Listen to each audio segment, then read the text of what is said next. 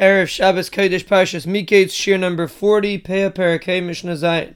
Ha'omer sheshachachu payalim b'loy shechache balabais. If the workers forgot the bushel in the field, but the balabais did not forget it, or shechache balabais v'loy shechachu payalim, or the balabais forgot it, but the workers didn't forget it, amdu aniyim b'fanav, or the aniyim stood in front of it to block it. Oishichipu b'kasha, they covered it with straw, and that's why it was forgotten. Hareza in a shikha, that's not considered shikha.